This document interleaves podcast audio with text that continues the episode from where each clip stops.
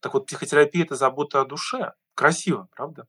Получается, что все эмоции рождаются в нашем теле. Чувство, которое должно быть прожито, оно будет прожито. Или оно застрянет где-то. Какое-то осознание того, что жизнь вечна. Вроде как все знали это до этого. Тогда, много-много лет назад, моя жизнь поменялась буквально за, за несколько месяцев очень сильно.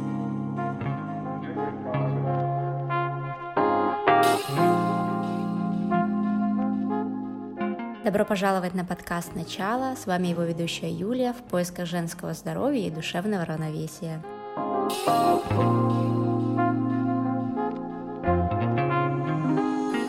Сегодня у нас в гостях Максим Кириченко, психолог, телесно-ориентированный психотерапевт, первый российский преподаватель медитации Международного фестиваля «Вандалуст». Максим, что кроется под направлением телесно-ориентированной психотерапии? Почему вы выбрали именно ее?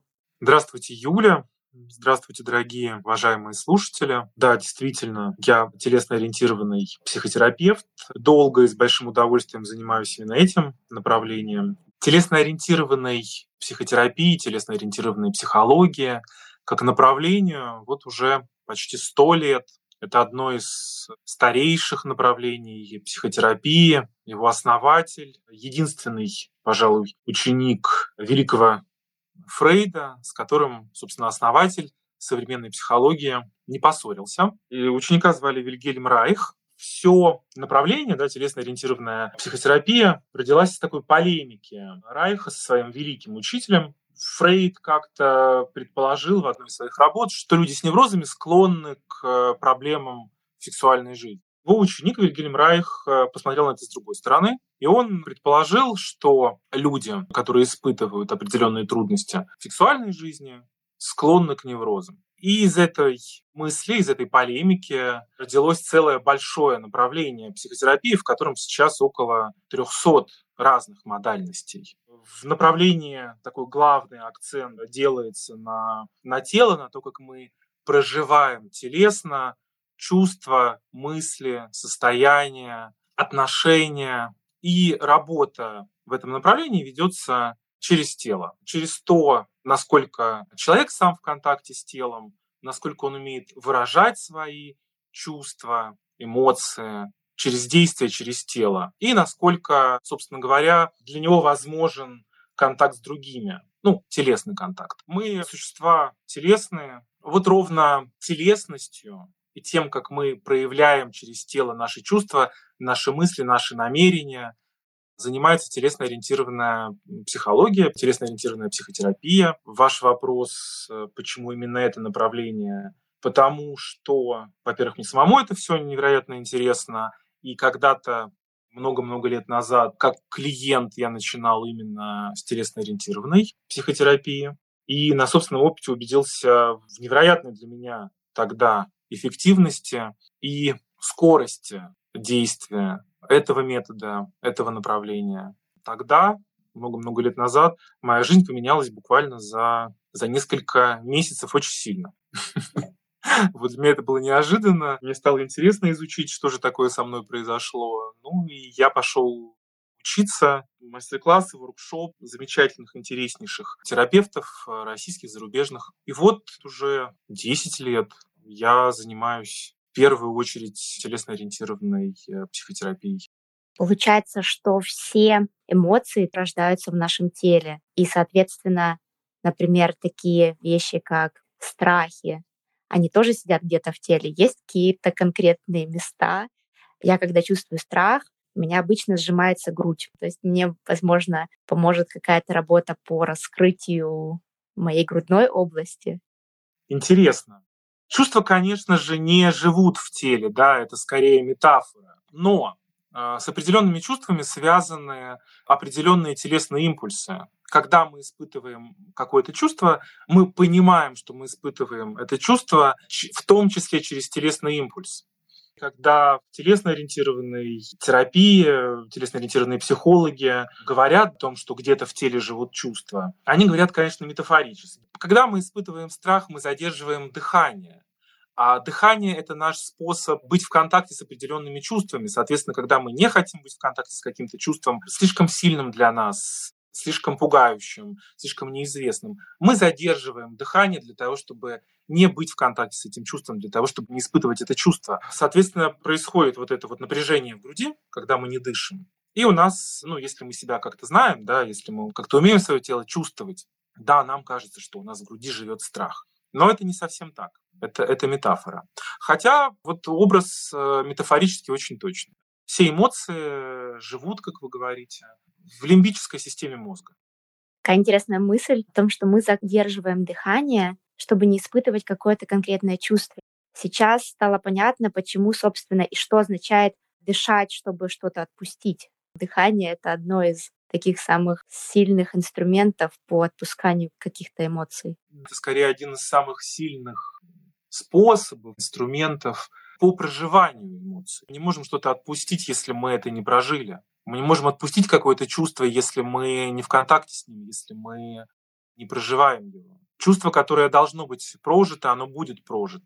Или оно застрянет где-то в виде определенного мышечного блока, да, если мы не будем давать ему возможность быть прожитым. Поэтому, ну, если мы хотим как-то разобраться с чувствами, у нас нет другого выхода, кроме как дышать смотреть в это чувство и дышать, и жить в этот момент. Да, не, не замирать, не умирать перед, э, перед лицом там, ужасного страха, для ярости, есть люди, которым сложно испытывать радость, например, задерживают дыхание для того, чтобы радость не испытывать, потому что когда-то им говорили о том, что вот сейчас много смеешься, потом будешь плакать. Такие есть взрослые, которые дают детям такие странные установки. Когда человек не в контакте с каким-то чувством, да, он будет действительно задерживать дыхание, когда он будет испытывать это чувство, пытаться его подавить. Но с этим чувством ничего не случится, он по-прежнему будет э, испытывать эти чувства когда мы испытываем что-то сложное для нас, любое чувство, и дышим, это чувство получает возможность быть прожитым и выраженным. Тогда страх становится не таким страшным, ярость не такой сильной и разрушающей.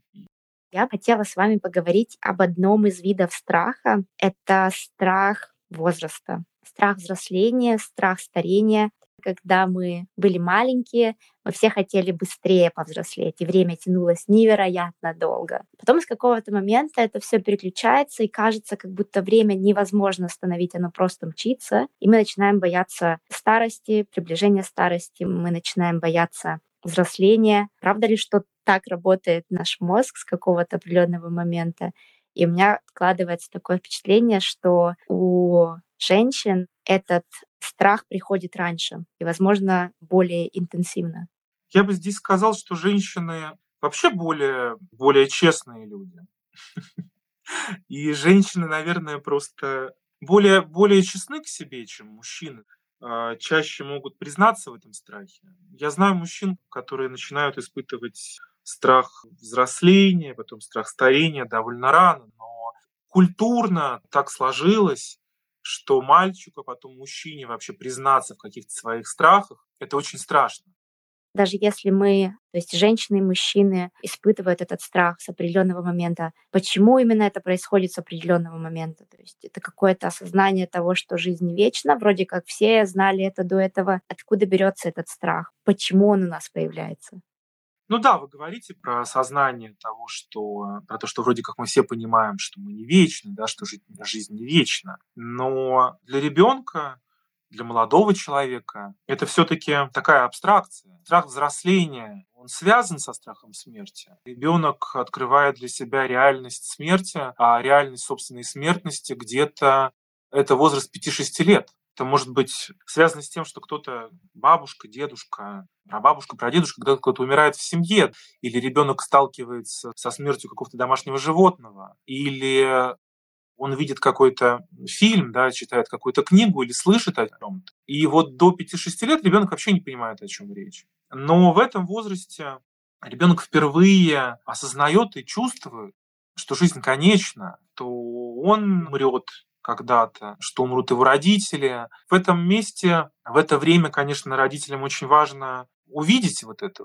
Очень хорошо, когда в семье есть контакт, когда родители могут принять его, когда родители могут тешить ребенка. И не наговорить ему о том, что «ай, нет, ты не умрешь, не умрем», а сказать, что да, это так, но при этом посмотри, какая прекрасная жизнь, посмотри, какую прекрасную, долгую, замечательную жизнь тебе предстоит прожить еще. Конечно, ну, это то, с чем все мы столкнемся, но вообще-то существование, наличие, неизбежность смерти делает жизнь гораздо более ценна. Каждый момент, чем дольше мы отрицаем реальность смерти, тем больше и тем дольше мы отрицаем реальность жизни, реальность, ценность, бесконечную драгоценность каждого момента нашей жизни. А если говорить про страх старости, то это не только страх смерти, это страх потерять какую-то силу, к которой ты привык, потерять какую-то какую свою идентичность, привлекательность, к которой ты привык или привыкла. Ну, это тоже своего рода такая малая смерть, потому что мы очень сильно привязываемся к тем идентичностям, которые у нас есть. Да? Там вот я психолог, я художник, для меня это очень важно. Я мама, папа прекрасных детей, для меня это очень важно. И я чувствую себя вот, вот этим, это моя идентичность. Потом происходит что-то, мы меняем профессию, и в новой профессии, по сути, мы хороним старую профессию, мы хороним нечто зна- знаемое, то, что мы знаем, и переходим в новую идентичность, в которой мы ничего не знаем. И вот этот переход, он подобен смерти тоже. И нам в новом состоянии предстоит освоиться. Это очень страшно. Да, дети вырастают, и наша идентичность как родителей, она вдруг заканчивается в том объеме, в котором мы привыкли. У нас есть маленькие дети, о которых мы заботимся, которым нужна наша помощь. И вдруг э, этим детям, конечно, нужна наша помощь, конечно, нужна наша защита, наша забота, но уже не в том объеме, как мы привыкли. А потом у них уже свои жизни. И страх старости, он прежде всего связан со страхом потери идентичности, к которой мы привыкли. И это нормально. Да, испытывать страх новой идентичности – это нормально. Здесь мы говорим о том, как мы переживаем этот страх. Парализует ли этот страх нашу жизнь? Мешает ли страх смерти или страх старости жить нам? Или мы понимаем, что мы сейчас испытываем эту сильную эмоцию, но продолжаем жить? Вот здесь вот вопрос. Ну и, конечно, здесь важна невероятно семейная история. Скорее всего, мы будем переходить в разные возрастные категории, так как это делали наши родители. Не всегда так, но часто это именно так. Я знаю семьи, в которых 30-летним девушкам, мамы редко, бабушки скорее говорят, ты много смеешься, ты несерьезная, тебе уже 30 лет, или ты одеваешься слишком легкомысленно, а тебе-то уже там четвертый десяток, вот это любит говорить. Тогда таким образом вот такая, не знаю, там старшая женщина, старшая в семье, он как будто бы пытается свой страх, да, свою тревогу по поводу возраста, по поводу взросления передать по сути, как-то разделить эту тревогу, этот страх с тем, кто младше. Здесь парадоксальные вещи случаются. Иногда люди, я не знаю, в 25 лет им кажется, что жизнь закончена, да, что они постарели неотвратимо. И мало того, этот вот кризис, кризис 20 лет и кризис 30 лет иногда бывает гораздо более острым, чем кризис даже кризис 50 лет и более взрослые возрастные кризисы кризис 50 лет, то есть кризис, когда женщина переходит тоже в новую постась, и этот переход может быть очень болезненным. Как помочь себе прожить этот страх и перейти в новую ипостась, скажем так, более легко или с наименьшими потерями для собственного психоэмоционального здоровья и здоровья близких? Прежде всего, для того, чтобы этот переход случился, да, и случился как можно менее болезненно, надо признать, собственно говоря, то, что этот переход происходит, и что ну, хотим мы этого или нет, это произойдет. И затем посмотреть, а что же есть такого интересного, такого нового в этом возрасте, да, в этом переходе, чего возможно, нет, в той жизни, которая была до этого. А затем посмотреть на жизнь, которая прожита до этого момента, взять из нее все, что хочется из нее взять, ресурсы, состояние, друзей, да, которые есть сейчас, родных, свое ощущение себя, да, все то, над чем, ну, эти долгие годы вы работали, да, ваша жизнь до этого момента, да, когда вы совершаете этот переход, она, она чем-то была наполнена вы все это время развивались, вы все это время не стояли на месте. И вот здесь очень важно для того, чтобы смело посмотреть вперед, да, посмотреть, а что же вы наработали до этого момента. И вот когда вы собираете эти сокровища, прожитые до этого момента жизни, и смотрите, ну, здесь сложно сказать с интересом, все-таки вы можете посмотреть на то, да, что ждет вас на новом этапе после этого перехода, какие-то особенности его, да, что-то что еще, что-то новое, какой-то новый опыт, тогда этот шаг, возможно, будет проще.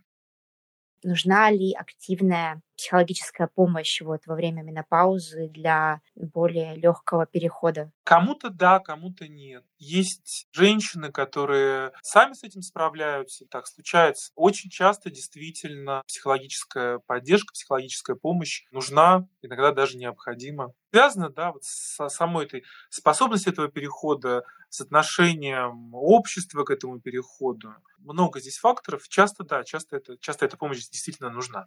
А могут ли, например, близкие, те же дети, которые знают, что сейчас их мама проходит такой непростой переходный этап, могут ли родственники, близкие помочь? Или это то, с чем человек должен справиться сам или психологом? Не, ну поддержка, поддержка близких всегда драгоценна. Поддержка близких всегда очень нужна нам в любом, ну, в любом переходе. Да, конечно. Другое дело, что близкие сами часто теряются здесь, особенно если это дети, потому что они привыкли к маме в определенной роли, да, понимают, что этот переход совершает не только сама женщина, но в какой-то мере этот переход ну, в другой степени совершают и ее близкие, потому что не только ее да, изменение идентичности, это в том числе ее изменение идентичности и для них тоже. И они сами могут здесь потеряться. Потому что какие-то изменения да, там, с взрослой женщины переходят, и это то, к чему большинство людей не готовы, да, большинство близких не готовы,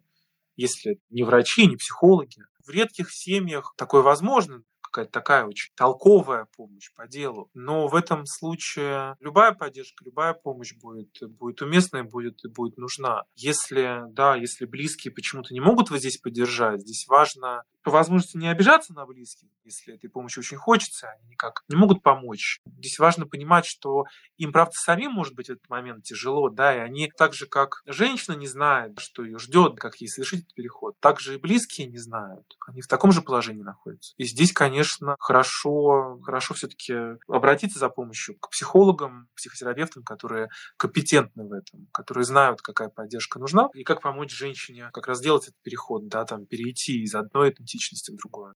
Менопауза связана с своего рода потерей женского начала, в смысле перехода в нерепродуктивный возраст. Наверное, это может также влиять на женщину, ощущение того, что какое-то женское начало, какая-то часть ее женственности тоже уходит вместе с этим в переходе на новый, э, на новый этап жизни. Есть ли смысл и нужно ли работать вот над своей женственностью или то, что пытаться ее удержать, а вернуться к своей женственности и осознать ее на каком-то другом уровне?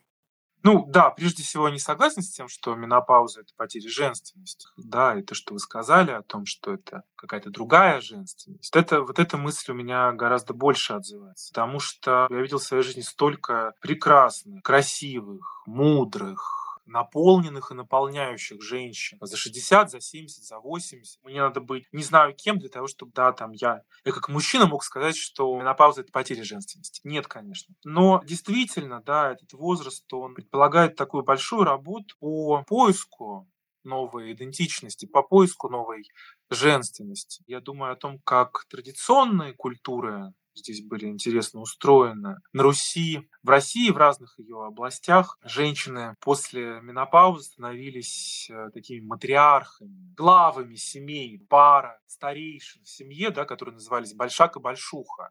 И у Большухи было много власти в семье, ну такой власти, власти из любви, власти из мудрости. И она занималась детьми, внуками, правнуками. И Большуха проводила все семейные обряды, ритуальные, религиозные. Без нее вообще было невозможно проведение каких-то общих семейных ритуалов, обрядов. И в этом месте, конечно, традиционное архаичное общество замечательно это все регламентировало и замечательно справлялось. Сейчас женщина, взрослая женщина, например, может в силу каких-то обстоятельств, здоровья или собственного решения, на которое она имеет право, например, да, там, не знаю, не иметь детей, как быть в этом случае? Но здесь предстоит большая, серьезная, очень увлекательная работа по поиску новой идентичности в этой, в этой, в этой женственности, в этой, в этой зрелости, да, вот в этом статусе матриарха. Потому что одно дело, когда тебя просто признают старейшиной, там, главой рода, это замечательно, но насколько нужна смелость, энергия и внутренняя сила, чтобы самой себе найти этого матриарха, да, чтобы признать эту свою силу, силу осени, силу зрелости, силу такой очень очень воплотившейся природы. Но здесь, конечно, очень хорошо помогает творчество, способность к творчеству. Когда ну, заканчивается фертильность, такая очень, очень буквальная способность к творчеству, способность э, давать новую жизнь, с нами остается наша символическая способность к творчеству. Хочу сказать, например, что все самые знаменитые, великие, потрясающие работы Леонардо да Винчи, например, были сделаны им уже в очень серьезном, даже в преклонном возрасте. Это никуда не делось. Есть ли какие-то инструменты для развития этой творческой стороны? То есть, возможно, женщина до этого не уделяла внимания этой творческой части в ней самой. Есть ли какие-то способы помочь раскрыться, потому что мы тоже часто растем с какими-то предрассудками по поводу наших творческих способностей. Там, мы не красиво рисуем или мы поем не очень приятно для ушей окружающих. И как можно раскрыть свою творческую составляющую и найти именно ту сферу творческой деятельности, в которой получится вот раскрыть, получится культивировать творчество. Прекрасный вопрос. Я думаю, здесь про один вообще из основных таких важных плюсов зрелого возраста, когда человек вдруг понимает, что ему не так важно, как его оценивают другие, если там в детстве, в юности. Это очень важно для того, чтобы как-то продвинуться социально, карьеру сделать, да, как, как тебя оценивают другие, то в зрелом возрасте человек наконец получает э, возможность заниматься чем-то, ради собственного удовольствия. Если он не освоил эту способность раньше, ну хорошо бы ее освоить раньше, но, может быть, раньше, не знаю, не давали дела, работа, дети, жизнь для кого-то. А тут вдруг мы получаем возможность вообще жить, жить для себя, жить, испытывая удовольствие от, от, от того, чем мы занимаемся. Многие этого пугаются, многие здесь теряются. Как так? Привык жить всю жизнь для кого-то, всю жизнь для того, чтобы его как-то оценивали, всю жизнь равняться на чьи-то оценки. Но в зрелом возрасте этого делать не надо. Человек достаточно уже уверен в себе. Человек знает свои сильные и слабые стороны, так или иначе. Это не значит, что человек знает себя досконально хорошо. Но человек в 50-60 лет знает себя, безусловно, гораздо лучше, чем человек знает себя в 16 лет, в 20 и в 30. Главный инструмент здесь — говорить с собой, задавать себе вопросы и честно на них отвечать. И один из главных вопросов, на которые следует отвечать для того, чтобы получать удовольствие от творчества, для того, чтобы заниматься творчеством, собственно, а что мне приносит удовольствие? Не факт, что ответ на этот вопрос будет такой быстрый, скорый, мгновенный. Может быть, нахождение вот этого того, что приносит удовольствие, займет какое-то время. Но это нормально. Да, исследовать себя – это самая увлекательная работа, на мой взгляд, которая человеку предстоит в жизни. И здесь могут быть самые неожиданные ответы. Может быть, что-то совсем новое, чем вы никогда не занимались. Или вдруг обнаружится, что это что-то, чем вы хотели заниматься в детстве, но наполненная какая-то рабочая жизнь, деловая жизнь, семейная жизнь не давала этим заниматься. Не факт, что вы будете заниматься именно этим все время, но очень важно вспомнить, что это было, да, очень важно вспомнить вот эту вот детскую радость творчества, которую все мы переживали когда-то. Очень важно вспомнить ее, вспомнить телесные импульсы, которые мы испытывали при этом. Знаете, когда ребенок сидит рисует, просто любо-дорого наблюдать за ним со стороны в это время, да, когда у него там язык он может вытащить от, от того, насколько он увлечен, абсолютно не думает в этот момент, как его рисунок, не знаю, сказку, которую он пишет, да, оценен, сейчас погружен в это. Постараться вспомнить это постараться вспомнить, с какими эмоциями и с какими телесными ощущениями для вас было связано и связано вот чистая радость, чистое удовольствие творчества. И потом делать что-то, опираясь на эти ощущения. Вот это вот такое первое очень важное прикосновение вообще к этой теме, к теме творчества, если она не освоена. Но я могу сказать, что у людей я практически не знаю, наверное, не знаю вообще совсем, людей в возрасте 50-60 лет, мужчин и женщин, которые вообще не прикасались к теме творчества. Если человеку нравилось и нравится готовить, ну, это же творчество чистой воды. Другое дело, что имеет смысл иногда вот с таким очень практическим творчеством воспользоваться, вспомнить чувства, ощущения, которые он дает, и попробовать сделать что-то ну, что-то что более неожиданное. Если вам нравится готовить, вы понимаете, как это делать, вспомните эти ощущения, вспомните это, это чувство, да, и, например, попробовать что-то нарисовать из этого ощущения нарисовать радость того, как вы готовите. Может быть, не знаю, что-нибудь неожиданное совсем. Попробовать соединиться с этим удовольствием, которое вы получаете от привычного занятия своего. И, например, спеть об этом. Немножко, немножко здесь, да, немножко здесь по поиграть, похулиганить чуть-чуть. Это очень хорошо освежает ощущение творчества, я бы так сказал. Ощущение удовольствия творчества. И чуть внимательнее посмотреть на свою способность испытывать удовольствие от жизни испытывать удовольствие от собственных действий, испытывать удовольствие от собственного творческого начала и от того, как человек выражает да, эту творческую энергию, которая есть абсолютно в каждом. И которая, кстати, прекрасное средство ну, от страха перемен, да, от страха возрастных переходов. Можно ли вообще, в принципе, творчество даже как-то сравнить с практикой медитации? Конечно. Потому что, ну, по сути, практика медитации, латинский корень медитатио переводится как размышление. Второй перевод не такой частый. Это исследование. Творчество — это всегда размышление. Да, у нас есть какая-то точка А и точка Б. Это наша структура, начало нашей творческой работы и ее завершение. И вот тот процесс, который идет от точки А до точки Б, да, сам этот акт творения, акт творчества, это, конечно, медитация. Это исследование того, что мы хотим сказать, как мы хотим сказать, какие чувства мы от этого получаем, что мы вообще от этого получаем, да, чем это нас наполняет, что это нам дает. Конечно, это медитация. Получается, что творчество — это такой мощный инструмент психологической помощи и даже психологической помощи самому себе. Да, конечно. Даже целое отдельное большое направление психологии существует, которое занимается как раз этой терапией творчества, да, называется арт-терапия. И телесно-ориентированная психология, телесно-ориентированная психотерапия, которой я имею удовольствие долго заниматься, очень тесно связана с арт-терапией, и есть разные школы как раз телесно-ориентированной арт-терапии, потому что в творчестве мы имеем возможность вообще прикоснуться к той силе, которая когда-то создала нас, которая когда-то создала весь мир, это творческая сила, творческая энергия. Я говорил, да, уже про, про то, что творчество может быть буквальным, как сотворение чего, кого-то, рождение детей, да, так и символическим. Это творчество. Вот это все творчество. Благодаря творчеству мы получаем возможность выразить что-то, что, что другими способами сложно выразить, прикоснуться к той части нашего психического, которая почему-то от нас сокрыта, да, мы можем нарисовать замечательный рисунок и посмотреть на него.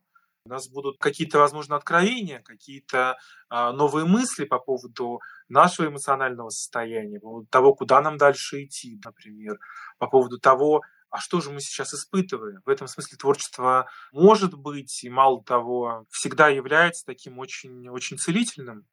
Видите ли вы или существует ли разница вообще между творчеством, творческой составляющей женского начала и мужского? Какой интересный вопрос. Нет, нет. По большому счету я не вижу этой разницы. Творчество такое очень, очень универсальное. Оно, конечно, ну, если мы не говорим про буквальное творчество, ну, потому что мужчина может зачать ребенка, да, а жизнь ему дает женщина. Если мы говорим про творчество символическое, я не вижу большой разницы между мужским творчеством и женским творчеством. Чувства, которые, которые мы испытываем, чувства, которые испытывают мужчины и женщины, они могут быть разные по интенсивности, но это те же самые чувства. Страх, печаль, любовь, радость. Мы все испытываем не те же чувства. Ну, я не знаю, мужчина разве что может быть как-то более решителен в своем творчестве. Хотя большой вопрос большой вопрос. По той же самой причине, да, что как-то женщины честнее с собой, женщин другие ожидания социальные. Иногда женщины гораздо более смелые, честные в своем творчестве. Ну и также здесь, конечно, вот этот вот факт э, буквального творчества, что женщина может жизнь давать, я думаю, что это тоже, конечно, сказывается на женском творчестве. Но это, это такие мои размышления сейчас, потому что по, по факту я не вижу большой разницы между мужским и женским творчеством. Вы сейчас замечаете, что больше людей начинает интересоваться психологической поддержкой потому что все равно у многих до сих пор, на мой взгляд, сохранилось такое немного не то что негативное, а такое отношение с опаской по поводу работы с психологом. То есть в том, что к психологу пойдет уже человек, у которого ну совсем все плохо. И к радости, на мой взгляд, это уже меняется, меняется к этому отношение, и люди начинают чаще обращаться за психологической помощью, особенно люди более молодые, которые, наверное, более открыты этим новым веяниям, и те вещи, которые на самом деле на Западе являются абсолютной нормой, потихоньку приходят в нашу жизнь. Да, конечно, конечно, я вижу эти изменения. Я вижу тенденцию того, что люди, ну, вы говорите молодые, да, но я вижу, что не только молодые, люди взрослые, очень взрослые, все чаще понимают, да, что ну, психическая, психологическая гигиена так же важна, как гигиена физическая. Странно, да, что иметь собственного стоматолога это престижно, да, а иметь, собственно, психолога почему-то что-то в этом настороженное. Какое-то время уже этого нет люди сейчас, действительно понимают, что психолог это здорово, психолог это замечательно. И понимаете, к психологу, к психотерапевту уже можно приходить не только, когда у тебя есть какая-то боль, да, какая-то проблема, но и когда у тебя есть запрос на развитие, это важно. Да, что психолог это, это, это тот, безусловно, кто лечит, да, но не только, это тот, кто помогает развиваться. И в самом слове, да, терапия, психотерапия, мне очень нравится перевод этого красивого греческого слова. Психо – это душа, терапия, лечение в последнюю очередь. Два первых значения слова терапия – это уход и забота. Так вот, психотерапия – это забота о душе. Красиво, правда? Очень красиво. И это сейчас мне напомнило о давней реплике моей мамы, которая, когда мы говорили о психотерапии, она сказала, что то, что раньше казалось, что психотерапия — это что-то новое. Но на самом деле это очень сродни исповеди, которую люди делали раньше священникам, где они действительно занимались гигиеной души и вот это вот заботой о душе. Да, я думаю, это так. Просто это вышло уже на другой, более профессиональный, эффективный уровень. Какая у вас замечательная, осмысленная мама. Действительно, она замечательная. Максим, было очень интересно с вами пообщаться. Спасибо вам большое за ваши комментарии, идеи, советы. Скажите, пожалуйста, если кому-то из слушателей будет интересно выйти с вами на связь, возможно, поработать с вами, где вас найти и как вас найти? Юля, спасибо вам. Глубокий, интересный, очень важный разговор. Меня можно найти в Инстаграме. Мой профиль — это Макс КС, нижнее подчеркивание, Meditation. Facebook, моя страница на Facebook, там меня так и зовут, Максим Кириченко, латиницей. Там вот я в белом стою, улыбаюсь на фотографии. Максим, спасибо вам большое. Вам прекрасного дня, здоровья, всего самого наилучшего. Большое спасибо. Большое спасибо. Всего доброго. Я буду очень рада обратной связи, вашим вопросам и пожеланиям в разделе отзывов. Если вам понравился наш подкаст и у вас есть родственницы или подруги, кому он может быть полезен, пожалуйста, поделитесь. На подкасте «Начало» мы обсуждаем различные подходы, истории и мнения относительно поддержания физического и психоэмоционального здоровья. Мы не даем конкретных рекомендаций, мы не знаем конкретно вашей истории, поэтому перед тем, как внедрять услышанное в свою жизнь, изучите эту тему подробнее сами и при необходимости проконсультируйтесь со своим лечащим врачом. Будьте здоровы!